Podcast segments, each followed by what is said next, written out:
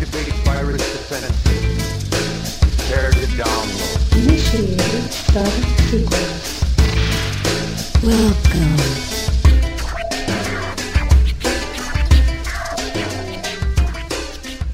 Hello, and welcome to the official podcast for the 28th Annual First Conference in Seoul, South Korea.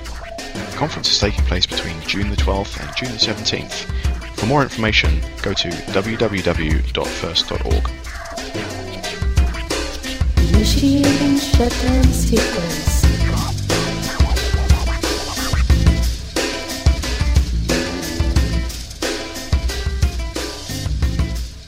This time on the show, we're lucky enough to be talking to Stuart Murdoch, founder and chief executive of Surevine. Welcome to the show, Stuart. Thank you.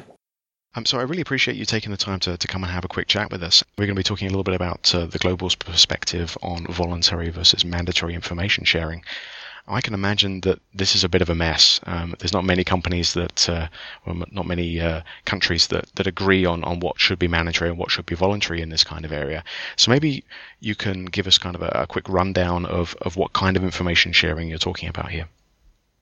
Yeah, thanks for that. Um, yeah, I think it's right to say that it's a uh, it's a complex area and it's uh, an area that's um, changing all the time. Um, with, for example, in the European Union, the Network and Information Sharing Directive um, on a path to uh, formal approval at the end of this year and uh, adoption already. At the um, Cybersecurity Information Sharing Act, the CISA, in the US. And um, there are a few examples. I think, uh, if I'm right, Singapore is an example of a stock exchange where there are cybersecurity specific rules for companies which uh, list on those exchanges. Uh, so uh, increasingly around the world, there's a uh, an increasing amount of um, legislation around what's compulsory to share uh, and uh, what it is that's kind of best practice to share, I guess. So specifically, I guess here we're talking about data breach information and the kind of information that needs to be shared after a breach. Or is there also uh, any kind of legislation in place about information sharing prior to a breach? So, kind of sharing about threat intelligence and, and kind of actors that people are seeing? Or are we not quite at that stage yet? Uh, that's a very good question. I think in the EU, my understanding of the um, the directive as it stands at the moment is that it is about a um, a breach which has occurred rather than uh, information in advance of that. There is, though, as part of that directive, there's kind of four key things really around that uh, particular directive. Uh, the first part is that um, a, an EU member state must have a cybersecurity strategy, a national strategy, that it must have an, a competent authority and a national um, cert, which kind of acts as the uh, the, the, kind of national responsible uh, point of exchange with other certs in, in, across the other member states and the EU. And it's certainly the case that within that directive there is a there is a I don't know whether it's a compulsion, but there's a a sense that, that it's important that member states uh, cooperate. That there's cooperation between the, the competent authorities in each of those member states and the EU and that there's um, notification which is man- mandated. So, whilst I think the the cooperation itself isn't mandated, it's certainly um, part of the the directive that there's an understanding that that's what the certs are there partly to do to cooperate with each other it's good to see that they're they're bringing the certs into this and, and, actually thinking a little bit about the infrastructure that's required to, to make this kind of data sharing um, both useful and, and, possible in, in certain countries. Because without the help of, of cert teams in, in individual countries, this would be very hard to manage. I, I should uh, I should think. Yeah, that's right. I, I guess we're, we're in a situation at the moment where um, you know a number of the member states, including of course the uh, the UK with CERT UK being folded up into the new National Cyber Security Centre. Um, uh, already have their certs up and running, and there's existing cooperation uh, between those certs. Um, but without uh, without a national cert or without those um, C certs, it's clearly difficult for people both within those member states or outside those member states to know who it is that they need to be speaking to um, if there's important information that uh, that does need to be shared, or if there's you know, incidents which are occurring which need to be uh, notified inter- internally. And in fact, that's part of the rationale for the um, NCSC in the UK is to take um, some of those existing responsibilities which have been spread uh, across multiple different agencies and to create one kind of unified point of presence, if you like, so that you know, if if in any doubt, uh, it's the NCSC which will be the, the first point of contact for cybersecurity. So aside from the, the push towards mandatory breach notification, which is obviously going on in various regions in the EU as well as the, the UK as well as the US are also moving in that general direction if they're not already there. What's the push for for um, more kind of voluntary disclosure of this kind of information? Are you seeing companies that don't have to an- announce information about breaches or, or attempted breaches actually volunteering this information? So I think that's a, a really good point. If you look at the approach that the UK has taken to date with its um, cybersecurity information sharing partnership, which Surevine were involved in, disclaimer, the, the, approach which was taken there was one which was founded on uh, voluntary information sharing. So it was taking a situation which um, uh, was historically about perhaps less efficient uh, ways of sharing critical info, uh, cybersecurity information and creating you know, an online, uh, secure online presence where academia, critical national infrastructure, uh, industry, and that's all of industry from kind of SMEs right through up to the FTSE 100 companies can could come together to share information, um, and that sharing is uh, continues to be done, in fact, on an entirely uh, voluntary basis.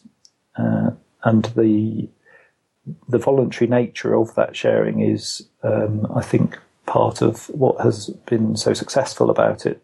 There's no sense in which somebody's dictating this is what you must share and you must share it in these types of situation, which has allowed for different organisations to kind of interpret and perhaps go beyond the brief of what any type of compulsory uh, information sharing uh, would mandate. And I think um, one of the concerns about uh, mandate uh, mandatory information sharing is that if uh, organisations are mandated to share, then actually they'll put in place mechanisms to comply with that sharing. They may end up actually sharing less because they'll only share what it is that they're, they're mandated um, to share. Uh, and I got a sense uh, last year I was out at a conference in the US and there was somebody there from the Department of Defense talking about the changes to the um, the FARs, the Federal Acquisition Regulations for the Defense Industrial Base, which is a cybersecurity information sharing mechanism in the US for suppliers to the DoD. Um, that those that those FARs were increasing the amount of uh, mandatory information sharing, and they were concerned that that would start to have a, a kind of uh, chilling effect on information sharing. That again, people would uh, enter into this kind of uh, tick box compliance view of information sharing and not share perhaps as generously as they had before.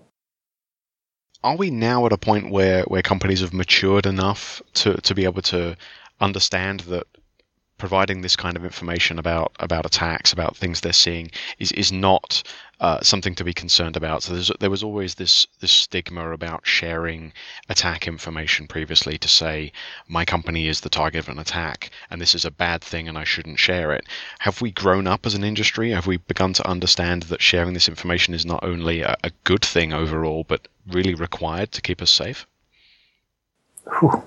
I'm not sure I'd go as far as that. I think that it's certainly something that people are much, um, uh, boards are much more aware of. Uh, it's the case, I think, in uh, the US with the Cybersecurity Information Sharing Act.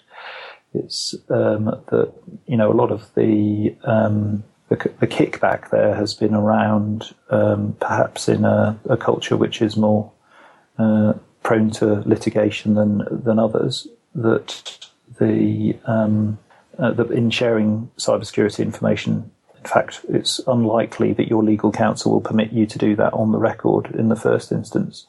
And that's why, uh, for example, in the UK, the um, the CISP uh, has the ability to share anonymously, and almost any cybersecurity information sharing uh, exchange around the world that's successful will have some means of um, uh, kind of anonymizing or uh, remo- removing the attribution of the sharing to allow people who have that exactly that concern that you know that they're sharing on the record that there's that embarrassment factor um, uh, around sharing, uh, and I guess there are some breaches, uh, you know, particularly sensitive breaches, perhaps to critical national infrastructure, which will be shared, but it will only ever be shared with a very select uh, set of folk, I guess.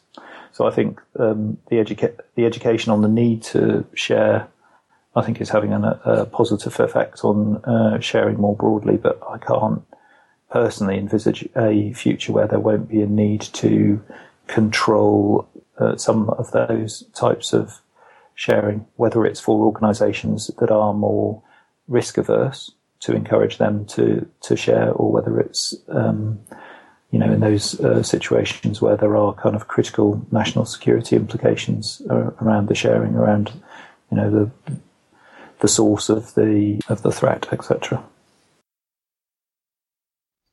One of the constant things that comes up when we're talking about data sharing is the, the the numerous kind of formats and, and various ways of portraying that data, which causes problems when it comes to having kind of a centralized platforms for, for sharing this kind of data between companies.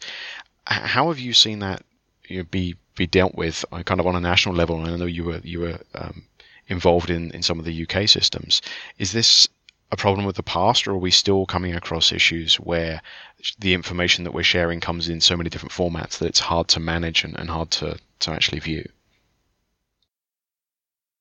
I think that where we're at right now, I think we have reached that point of um, there being. I think we can probably say that there are now de facto standards for some of the, you know, the more structured uh, in, information sharing. We're just on the verge of um, STIX2 and uh, uh, TAXII um, being published probably around uh, the July timeframes by OASIS, and I think the journey that um, we've been on around, you know, a whole host of different um, ways of uh, uh, structuring that more that you know, or uh, sharing that more structured information. I think we're, we're probably at a, a, stage now where um, STIX and TAXII, whilst not being uh, ubiquitous, are probably the um, the you know the kind of de facto the de facto standard for sharing. And you know, particularly if, if you look at the situation with the the EU, the EU in fact has just uh, recently put out a tender for a framework for um, information sharing across the EU, um, and it's interesting that it's done that as a framework uh, rather than trying to come up with one kind of one ring to rule them all of uh, information sharing. Uh, because the reality is each uh, member state is, uh, as it currently stands, is in a really different place when it comes to their maturity of their ability to, um, uh, well, or may not even have a cert, but certainly at a different state of uh, maturity in their ability to handle information which is uh, shared with them. Never mind being a, a source of that kind of information themselves. So having a, a kind of mesh or a, a network of uh, information sharing that allows each of the parties to that sharing to kind of move at its own pace absolutely relies on um, some form of standards-based interoper- interoperability um, rather than some kind of um, you know uh, central uh, repository, which is uh, is too hard for some will be too hard for some of the you know, up and coming new CSIRTs to be able to make use of, and it will be, you know, too much of a lowest common would be too much of a lowest common denominator for the more sophisticated or those who are slightly further on on that journey.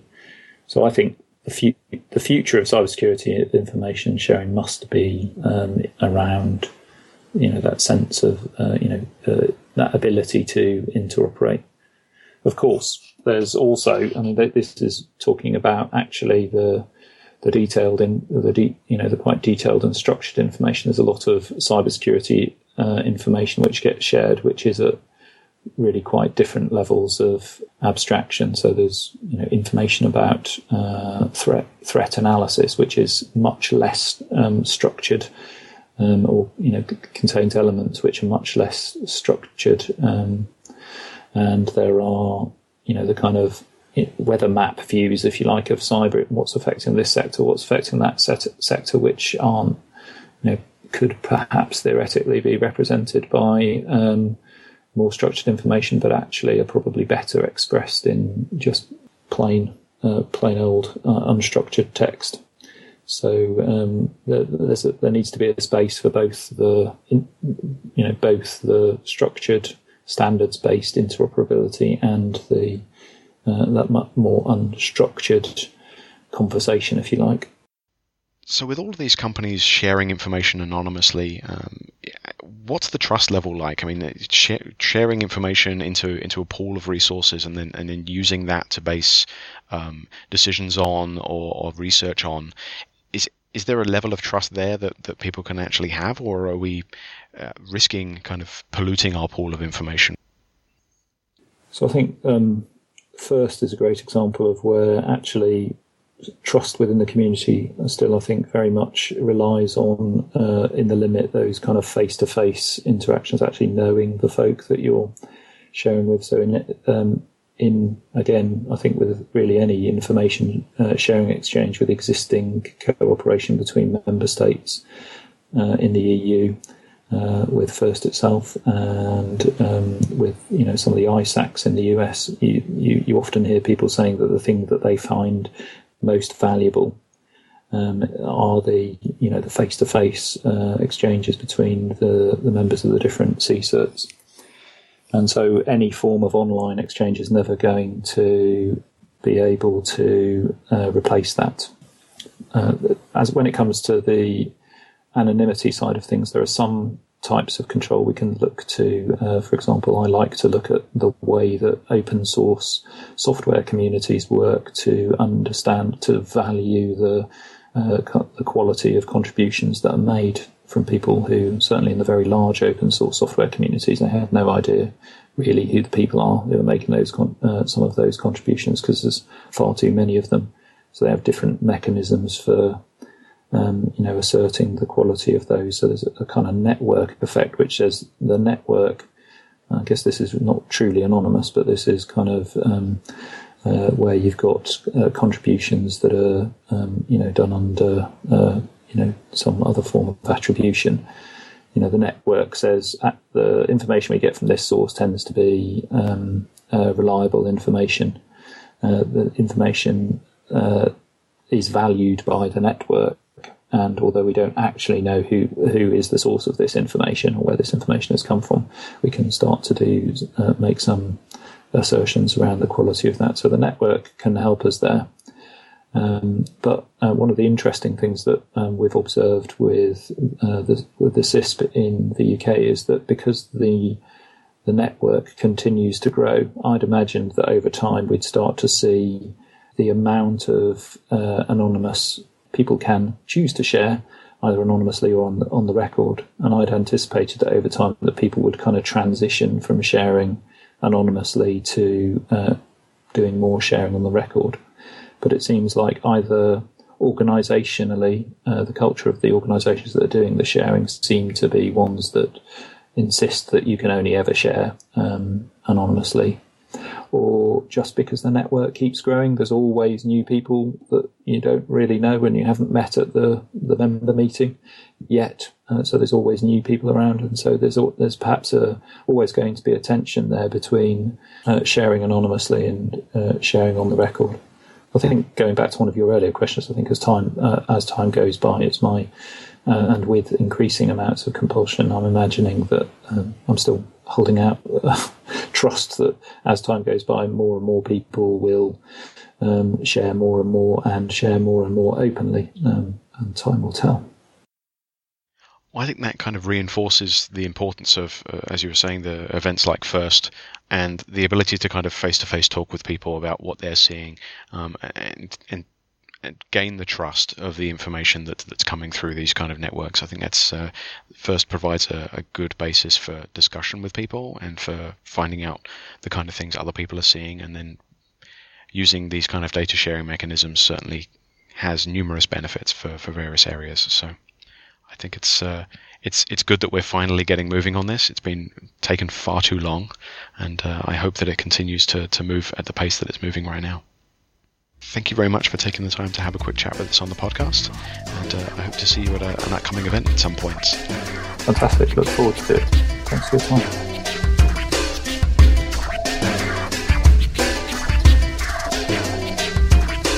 Initiating shutdown sequence. You've been listening to the official podcast of the 28th Annual First Conference in Seoul, South Korea. Occurring June 12th through 17th, 2016. Thank you very much for listening.